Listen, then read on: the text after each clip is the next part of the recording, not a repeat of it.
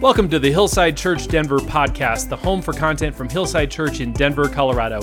Hillside exists to help people belong to Jesus, people believe in Jesus, and become like Jesus. And we hope that what you hear today does just that. Go to hillsidedenver.org for more information about this community of Jesus followers. And if you're in the Denver area, we would love to welcome you in one Sunday morning. But for now, on to the pod.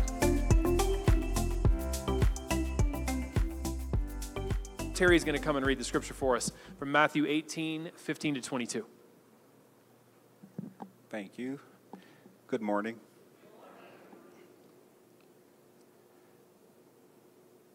If your brother sins against you, go and rebuke him in private. If he listens to you, you have won your brother. But if he won't listen, take one or two others with you so that by the testimony of two or three witnesses every fact may be established. If he doesn't pay attention to them, tell the church. If he doesn't pay attention even to the church, let him be like a Gentile and a tax collector to you. Truly I tell you, whatever you bind on earth will have been bound in heaven, and whatever you loose on earth will have been loosed in heaven. Again, truly I tell you, if two of you on earth agree about my, any matter, any matter that you pray for, it will be done for you by my Father in heaven. For where two or three are gathered together in my name, I am there among them. Then Peter approached him and asked, Lord, how many times shall I forgive my brother or sister who sins against me? As many as seven times? I tell you, not as many as seven Jesus replied, but 70 times 7, the word of the Lord. Thanks be to God. Thanks, Terry. So, if you've been around the church for any amount of time at all, you've churches absolutely love this text as a as a uh, foundation for church discipline. Uh, they really value church discipline and they really push it to the extent that um, they become shaming places. Right? Some churches will use this text as a, an excuse to snoop on people, basically, and root out their sin, find their sin, and then bring it before people in order to discipline, really, in order to shame others. Uh, other churches will take this and they'll read the part from Peter, 70 times 7, and there'll be a place of, of zero accountability where we don't really hold one another accountable at all. We just kind of let things go. And so you can think of churches that have abused this text in many ways. You can think of the church where the abused is told they have to forgive their abuser and walk right back into that relationship because, after all, we have to forgive one another or we won't be forgiven. You can think of churches where someone who is really struggling with something personally and internally is brought and shamed before the whole church because they have this besetting sin that they can't get through, that they can't work past. And so the church has brought them forward in order to shame them. I've seen this happen in both ways. I've seen churches on both ends churches that delight in shaming people for what they call sin, and churches where even abused persons are told, well, you got to forgive your abuser and go back to them. And I've seen this happen in the same church. Churches where both of these postures, because we've got our pet sins that we're kind of okay with, and then we got the sins that are really awful and evil and we're going to shame people for. And so sometimes in the church, we're guilty of double speak coming out of the very passage that we just read. Where on the one hand, we'll say, oh no, we got to forgive, we got to give them grace. But then when it comes to something else, we'll say, no, we got to hold their feet to the fire, and we really got to hold this person to discipline. Right? Anybody ever been in a place like that? You ever, you ever hear stories from the church like that? It's, it's, it's just the sad truth. And the, the very heart of the matter is that these words of Jesus don't back up either one of those postures. They don't back up either way of doing things. So, so let's go in here and see what's really happening. We're here, we're almost at the end of the Gospel of Matthew. Jesus is marching toward his death. In just a few chapters, he's going to be crucified. And then at the end, he will rise again. And here we're in some of Jesus' kind of most dense teaching in the Gospel of Matthew. The Gospel writer here is presenting us with all this stuff that Jesus has said. And in this part, a lot of what Jesus has said is an expansion on things he said back in the Sermon on the Mount. In fact, largely the Gospel of Matthew can be, can be kind of structured that way. If you look at the way the Gospel of Matthew goes, after the Sermon on the Mount, most of Jesus' teaching is an expansion of things he previously said in the Sermon on the Mount. So he's clarifying, he's bringing clarity to these, these brief statements that he made in the Sermon on the Mount. And here you see clear echoes in Matthew 18 of stuff Jesus had previously said back in the Sermon on the Mount, Matthew 5 to 7. And so that's where we find ourselves. We've come through the beginning part of Matthew 18, which we're going to talk about toward the end, where Jesus says, You got to be like little children, or you can't even come to me. You got to be childlike. And we're going to see what that has to do with this issue of accountability and forgiveness in a bit. But, but we're starting here in verse 15, where we see that under the leadership of Jesus, his church is a place of accountability. His church is a community of protecting accountability.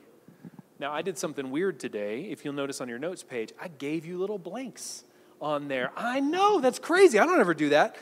but today, um, there are little blanks on the back of your note page. And so that first line Jesus' church is a community of protecting accountability. And that's where we jumped into these first verses 15 to 20, where we read, If your brother sins against you, go and rebuke him in private. If he listens to you, you have won your brother. And then Jesus goes on to lay out this sort of process for confronting a brother in sin. But the very first thing I want you to notice here in verse 15 is these words against you. If your brother sins against you, go and rebuke him in private. Those are incredibly important words because those tell us that these verses are not Jesus giving us a blank check to go snooping and looking for sin in other people's lives. Too many churches have fallen into that pattern where people are just on the lookout for sin in other people's lives, something that they can call out, something that can make them feel better about themselves because, well, they're not like that person. And what Jesus makes clear right here is we're not talking about general sin. We're not talking about general sin in a person's life. We're talking about sin that affects the community and affects individuals. If your brother sins against you, this is what you do.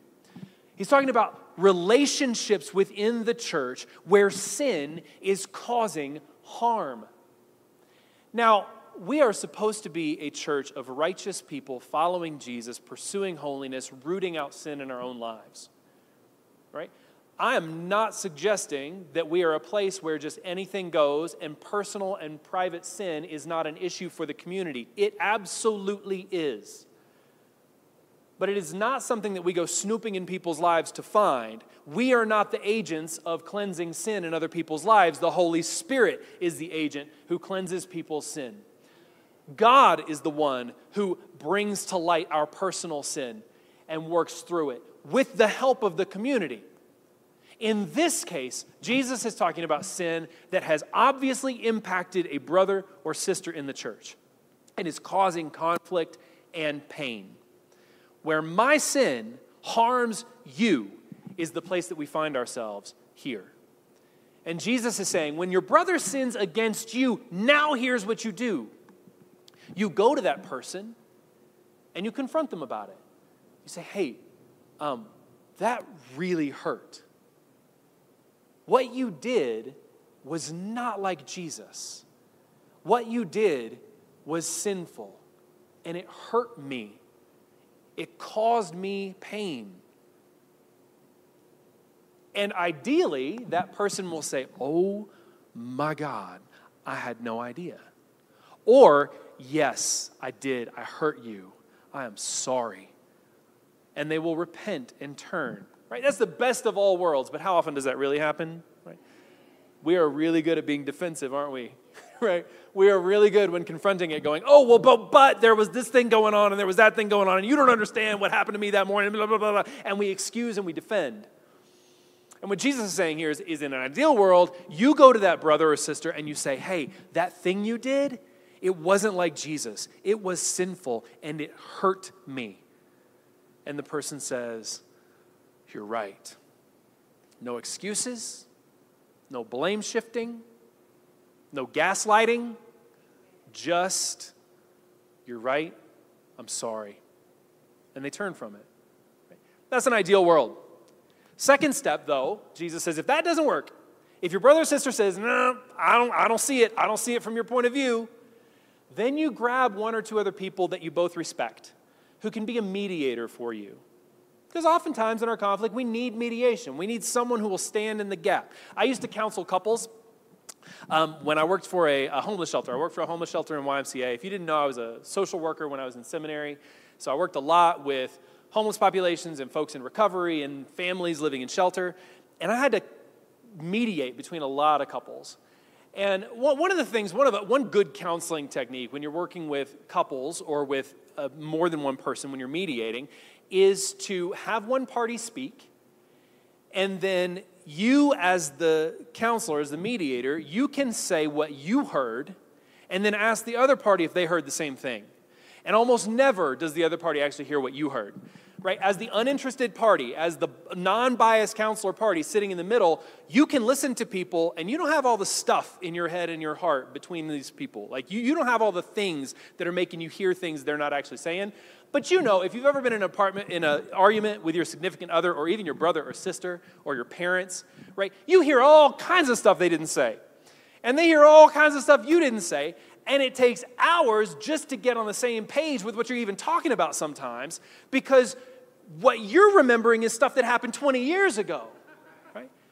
You're not, you're not sticking to just the conversation you're having right now. That's the value of a mediator in a conflict. A mediator doesn't have that history, they don't have that background. A mediator can stand in the middle, listen to one party, and say, okay, here's what I hear you saying. Is that right? And then look at the other party and say, did you hear that? And the other party will say, no, I didn't hear that, but that makes sense. And ideally, you get onto the same page through mediation. That's what this is about. This is not about bringing a couple other people just to back up the offended party. This is not just about bringing a couple other people who are your good buddies, who don't like the person you're confronting, so they can back you up in everything you said. This is about bringing people who are respected and loved, who can bring a non biased voice to the middle of the conflict and help everyone see more clearly. That's what mediation is about. And that's ideally what happens here. So Jesus says, ideally, you go to your, the person who's offended you and you say, hey, that really hurt me. That was sinful. It was wrong. And ideally, that person repents. If they don't, then you come with one or two other respected people who can mediate, who can help you understand what's going on, who can be clear, and who can be witnesses to what's going on, who can testify in case this thing gets escalated to the broader community hey, I was there, and this is what was said, and this is what was done. Right? And they can be an unbi- unbiased voice. So let's say that doesn't work. The mediator's there, the mediator is saying, I'm hearing you say this. Is that what you said? Yeah, that's what you said. Is that what you heard? No, that's not what I heard. And we talk it out. And at the end, there's still no resolution. So then Jesus says, Now you go to the church. Now you go to the broader community. Now, there are a couple ways to understand this. One is we're going to the community as a whole, we're going to the whole congregation. And what you have to understand is that in this world and in this time, that would not be a large congregation of hundreds of people, or even a group like this necessarily. It would be a small group of people who gather in a home. I mean, you're, th- you're talking like a dozen people or so, like your small group, right? This, that's the context Jesus is talking about here. Or maybe, maybe in this case, he's talking about the synagogue, the place where you gather, which are still not huge places. They're not big places where you're going to publicly shame somebody before hundreds of people. It's a small group of people who are committed to life together, committed to loving one another, and that's who you're bringing this conflict before. And you're bringing it to the wisdom of the community, you're bringing it to the love and care of the community. And so, on the one hand, you could read it that way. The other hand would be to bring it to the leadership of your community. Who is leading this community? Who is helping? Who's shepherding this community? That's who we're going to next, the next level that we're bringing it to. And so the, then you come with the one or two others who you've gathered and the two who are in conflict, and you go before the leadership of the community and say, hey, here's what's going on. And they hear it out and they help to mediate. And hopefully, then the offender repents. And then Jesus says, if they continue not to repent, then it's time to put them out of the community. Let them be like a tax collector or a Gentile. Now, that was a pretty standard phrase for Jewish communities, right? This idea that someone would be like a tax collector or a Gentile to you. That is, they're no longer a covenant part of your community. They're outside of your community because they have done harm and damage to the community and they will not own it. And if we allow them to continue to be part of the community in their normal standing, they will bring more damage. They will cause more harm. And so this, this process is not about shaming anyone. All along, the, the purpose is to bring this person, this, this person who has sinned against someone else, to restoration. It's to bring them to repentance. It's to bring them back to where they started, to bring them fully into the community again as a productive part, and to cover over the offense and the harm that was caused by their actions. It's about restoration all along the way. It is never done with the intent of kicking somebody out. It's never done with the intent. Like, you don't ever walk into this situation going, I cannot wait to get this person out of the church. Right? If that's your attitude, you don't belong there. Right? Never is that the attitude. Again, I told you I was, I was working in social work. I was working with families in shelter, and oftentimes we would have situations where we would have parents who were patently unfit to raise their children. Just, it, it was clear. And sometimes children would get taken from their parents while in shelter with us. And it was heartbreaking and it, it broke us down. And sometimes, as caseworkers, I'm just laying my heart out here on the table, okay? Please don't judge me too harshly. But there were times as caseworkers, we would see these families and we would go, man, I cannot wait for those children to be taken away. Because we see they're in a harmful situation and we can't do anything about it. And we would get frustrated and angry with the state that took forever to take action on some of this stuff. Now, we didn't allow abuse, abuse to continue. We didn't allow really, truly harmful things to continue. But we saw the situation in some of these families and thought, man, that child would be so much better off in someone else's home. That was our attitude. That was our heart. It wasn't right.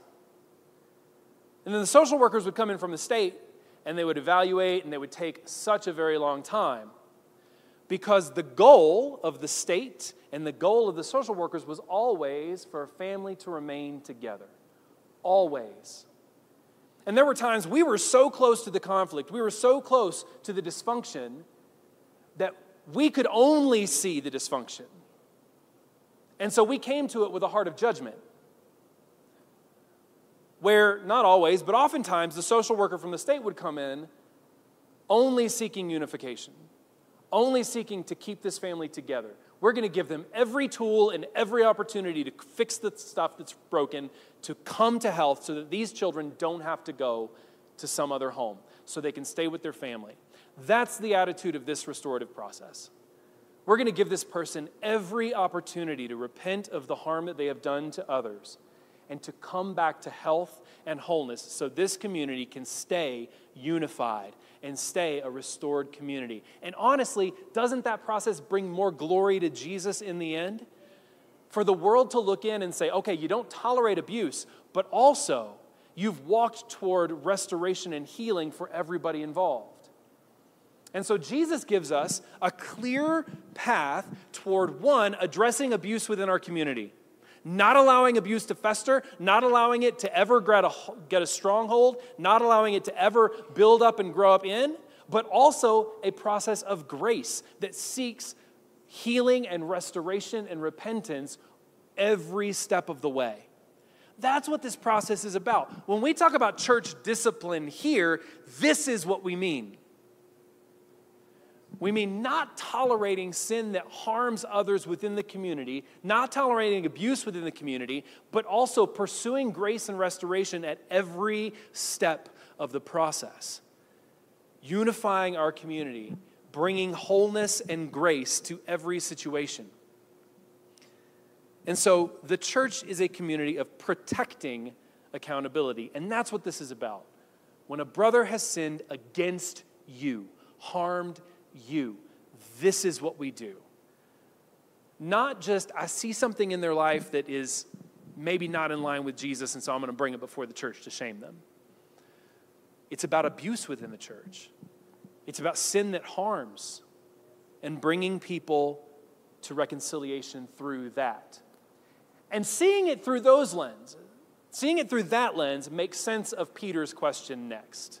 Right? If this was just about general sin in people's lives and not about personal sin from one person to another, then Peter's sin wouldn't make any sense. Peter's question wouldn't make any sense. But now we come to Peter's question. Then, verse 21, then Peter approached Jesus and asked, Lord, how many times shall I forgive my brother or sister who sins against me? As many as seven times? Now, because Peter's hearing this from Jesus, and Jesus says, when someone sins against you, here's what you do. And so Peter comes now and he says, So in that case, how many times do I forgive this person? As many as seven times? Now you got to know that's really generous. Right? The rabbis at the time would say you forgive somebody one time, two times, three times, fourth time, you don't forgive them anymore. Right? They're confirmed in their sin. You don't, for, you don't offer forgiveness. So when Peter comes and says to Jesus, Hey, Jesus, should I forgive somebody up to seven times? He thinks that's radically generous. And Jesus is like, Peter, buddy, not seven times, but 70 times seven. Now, is Jesus here imagining you have a little like chalkboard and a little tally mark, right? Once you get up to 490, then you no longer forgive them, right? I can forgive you 490 times, but that 491st time, nope, we're done. We're finished. Right? No. Right? Jesus is here exaggerating to the point of hyperbole to say there's no upper limit here. We forgive and we forgive and we forgive and we forgive. And 497 times we forgive. And 598 times we forgive. And 1,372 times we forgive. Why? Because we've been forgiven. And that's what Jesus goes on to say. He goes on to root this radical grace in a parable about God. Now, this is a weird parable because if you read through this parable, we didn't read it at the beginning, but if you read through this parable, the, the God figure in this parable, the king, comes off at once like really cool and then also really harsh. Right? And you look at this and you go, is that, is that really what God is like? I don't, I don't, I don't know. I don't know. What you have to understand when you read parables is that they're not one-to-one correlations, okay? There's not, not every character in the parable represents a specific person or thing. Not every element of the parable represents a specific purpose or a thing.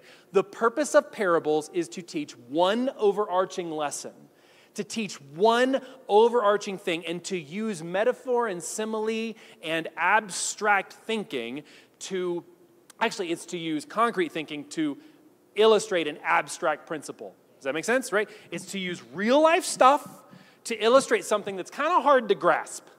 And so the one principle that this parable is teaching us is that as followers of jesus we have been forgiven for far more than we could ever repay for absolutely ridiculous sums of, of money in this case, right?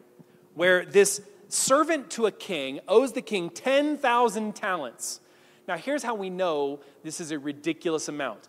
This was more than the GDP of all of Judea. This was, this was more money than like the whole region brought in in taxes every single year, more than they produced economically every year. It would take you something like 120 years working hard, slaving every day to come even close to this amount of money. It's absolutely ridiculous. No servant would ever have access to this kind of money. They would never find themselves in debt this deep if you owed the US government's debt personally, that would come close to what Jesus is talking about here, right? And so this is an absolute ridiculous comparison in the first place. And so this, this servant comes before the king and says, King, there's absolutely no way I could ever repay this. Could you please forgive me? Could you please have mercy on me? And the king says, Yes. I mean, again, something that absolutely would not happen under any circumstances. The king says, Yeah. This is an illustration of the year of Jubilee. You Ever heard of the year of Jubilee?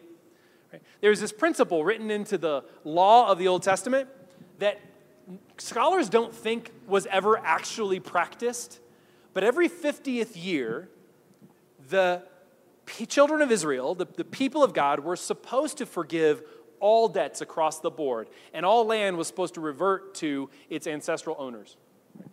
People were supposed to be able to get back their land, people were supposed to have all their debts canceled. This was the height of forgiveness for the people of God. And this was to illustrate just how radically generous God was. And it was supposed to be an illustration of how radically on the side of the oppressed that God is and the poor. This was an opportunity for people who had been impoverished over a generation to gain back some of their wealth, some of their land, some of their ability to provide for themselves. And here, Jesus is illustrating the year of Jubilee in this king's attitude toward his servant. This is what a true Jubilee forgiveness looks like. And the implication is to all of Jesus' followers this is what you've received. Your God has given you the year of Jubilee. Your God has wiped your slate clean. He has forgiven you for more than you could ever even imagine. You have been in debt to God beyond anything that anyone could ever repay. And yet, your God has looked at you and said, All is forgiven. Your slate is clean. Now, the parable goes on, if you know this parable, and you, you, are supposed to get really angry at the servant, right? As, as an outside observer, it really doesn't matter what the condition of your heart is. You're supposed to look at this parable and go, wait a minute, what? Because this guy now goes and finds someone who owes him a few bucks. Like they had lunch one time and the dude never repaid him, kind of money. Like it's, it's a tiny, tiny amount this guy who's been forgiven goes and finds this other person who owes him a very small sum and threatens him with debtor's prison. Threatens to have him have him forcibly repay him for this tiny sum. The king gets wind of this and calls his servant back to him and says, You are so wicked. Like, that is, you know what I forgave you. And now, because of your actions, I'm reinstating your debt. I'm reclaiming all of your things. My grace is no longer operative in your life because you proved that you didn't understand it. You didn't get it. Now, this is the part where the king, as the picture of God, gets a little hard for us, right? Wait a minute, what? Does God really remove his grace? Does God really take his grace off of people he's given it to? Does God really reinstate the debt of sin that he'd forgiven? The answer is no. If you read the rest of the New Testament, if you read Jesus at all, you get the sense that no, that's not what's being said here. The point of application here is not what the king does to the servant the point of application here is the heart of the servant. And so Jesus is talking to these people and he's saying, Will you be that? Will you be that servant, Peter, who's stingy with grace? When Peter, you ask, should you forgive up to seven times? And Jesus says, no, no, no, I say 70 times seven because you've been forgiven far more than even that. And Peter, would you be like this wicked servant? Would you be the one who's received grace but then can't issue it to other people? And at the end of the parable, we read, So also my heavenly Father will do to you unless every one of you forgives his brother or sister from your heart. Jesus is saying, Look, the heart who cannot forgive has never experienced radical forgiveness. The heart that cannot forgive does not understand the God they claim to worship and follow. The person who can't forgive has completely failed to understand the riches of God's grace that have been poured out for us in Jesus Christ. They have no idea how good God really is. And so, Peter, would you really only forgive someone seven times when you've been forgiven a million times over? And to us now, the Holy Spirit says, Would you really hold someone and refuse them forgiveness after the third or fourth offense? When your God is daily lavishing on you mercy you cannot possibly imagine? Would you really withhold from someone? Now, someone's going to say, This will lead to abuse, Brandon. Someone's going to say, Brandon, a community like that won't hold people accountable. That's the kind of church that says to the abused, you got to forgive your abuser. No, you can't leave your husband because God said, forgive him. No, you can't step away from that relationship because God said, forgive. And that's why it's so good that Jesus has just given us that process. To say, abuse will not stand in this community. There is a process, there will be accountability. But that accountability is founded upon the principle of forgiveness and restoration. Would we really withhold forgiveness when we have been forgiven so much? Now, here's the problem both this level of accountability and this type of forgiveness are really impossible for us. We live in a Western American society that says, stand on your rights, stand up for your rights. If someone has wronged you, demand recompense because that's your right. If someone has harmed you, demand justice, retributive justice. Not just what you lost in the injustice, but demand even more. We live in an individualistic Western society that says the rights of the individual take precedent over everything. And here Jesus is saying, No, no, no, I'm calling you to lay aside your right. I'm calling you to lay aside your right to justice. I'm calling you to lay aside your right to compensation. I'm calling you to something radical in forgiving the people who wrong you and seeking restoration with them. In fact, Jesus says, I'm calling you not to stand on your rights, but I'm calling you to a radical humility, which is where Matthew 18 starts. It's always good to go back to the beginning. And this is where Jesus, at the beginning of Matthew 18, he grabs a little child and he puts it on his lap. I actually think this is Peter's kid. When you read this in the Gospel of Mark, it's clear Jesus is at Peter's house. And there are children there in the town of Capernaum. And I'm pretty sure he's in Peter's house, and this is one of Peter's kids. And Jesus wraps up this little kid and puts him on his knee. And he says, All of you, all of you grown ups, all of you who take yourselves so seriously, all of you who think you're something because you're following the great rabbi Jesus, I want you to know that you can't even enter the kingdom of God unless you're like this little kid. Don't take yourself so seriously. Don't look so highly upon yourself because I called you, Jesus says. Instead, you're to be like this little child. Now, what does he mean by that? Because a lot of us look at little kids and we think, well, they're just naive, right? They don't know the world. They're not wise and crafty like we are. The world will take advantage of them. We overprotect our children because we're so afraid of them being taken advantage of by the world. And so we helicopter and we hover over our kids and we, we try to protect them from every tiny thing because we're afraid they're going to be taken advantage of. And yet, here Jesus is saying, if you really want to follow me, you grown ups, you got to be like these kids. I don't think Jesus is telling us to be naive, though.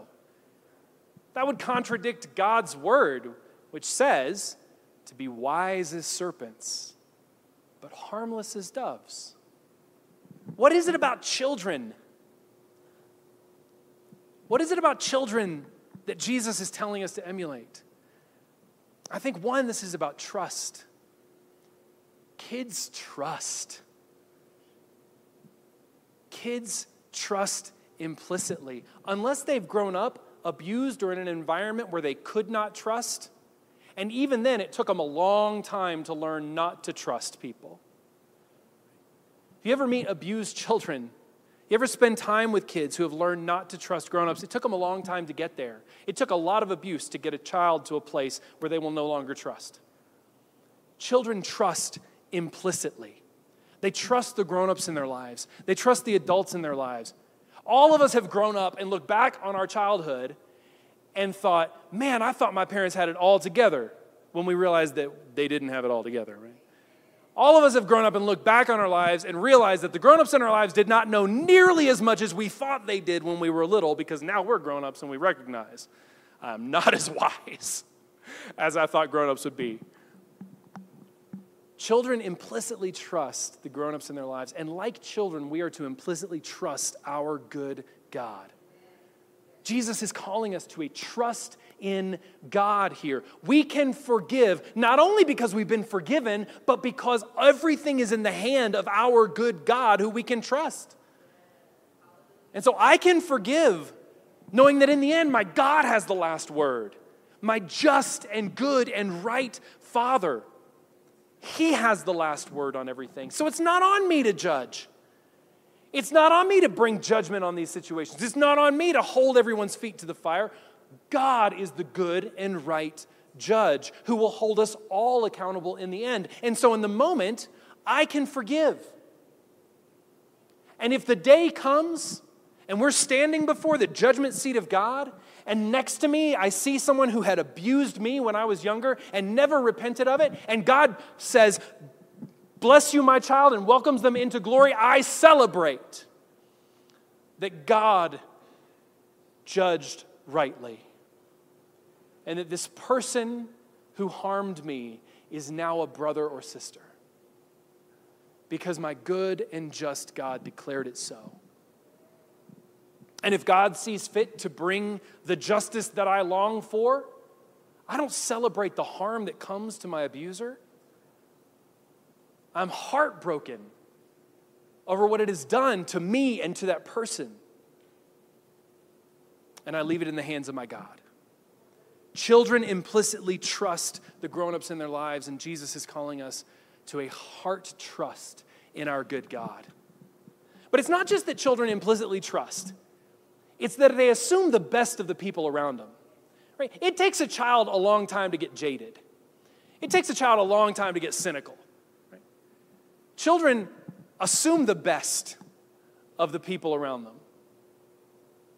It's part of kind of how they're wired. It takes a long time for a kid to go, I think your motives were wrong. They believe the best of others, they, especially of the grown ups in their lives. They believe the best of people and of the people in charge of them. That's part of that trust. That's part of living under the trust and love and care of grown ups who, who shepherd them well. They believe the best of others. And I think Jesus is calling us there too. We're told elsewhere not to think highly of yourself, but to esteem others better than yourself. Assume the best of people. Assume that people have good motives. This is really hard in our political climate where everybody's demonizing everybody. It's not just that you have a different way of seeing the world. It's not just that you think the policies that you're proposing are a better way to a good and just world. It's that you're actively evil in trying to undermine democracy. It's that you are really a terrible person and you're trying to hurt everybody who doesn't think like you. This is the thinking of our society right now. You see it all the time. We see it everywhere. Our society is not about assuming the best of other people, it's about demonizing everybody who doesn't think or look or act like you. Our whole political system right now seems to be based on that one idea. And yet, the Bible here and Jesus himself, they're calling us to assume the best of other people. You want to be ready to forgive people? Assume they didn't mean to hurt you. You want to be ready to forgive people? Assume that people are doing the best with what they have. And maybe what they have is not as good as what you had. Maybe what they were taught is not what you were taught. Maybe where they grew up is not where you grew up. And don't assume that where you grew up and how you grew up and what you learned is the best anyway. Assume that everybody's doing the best with what they have.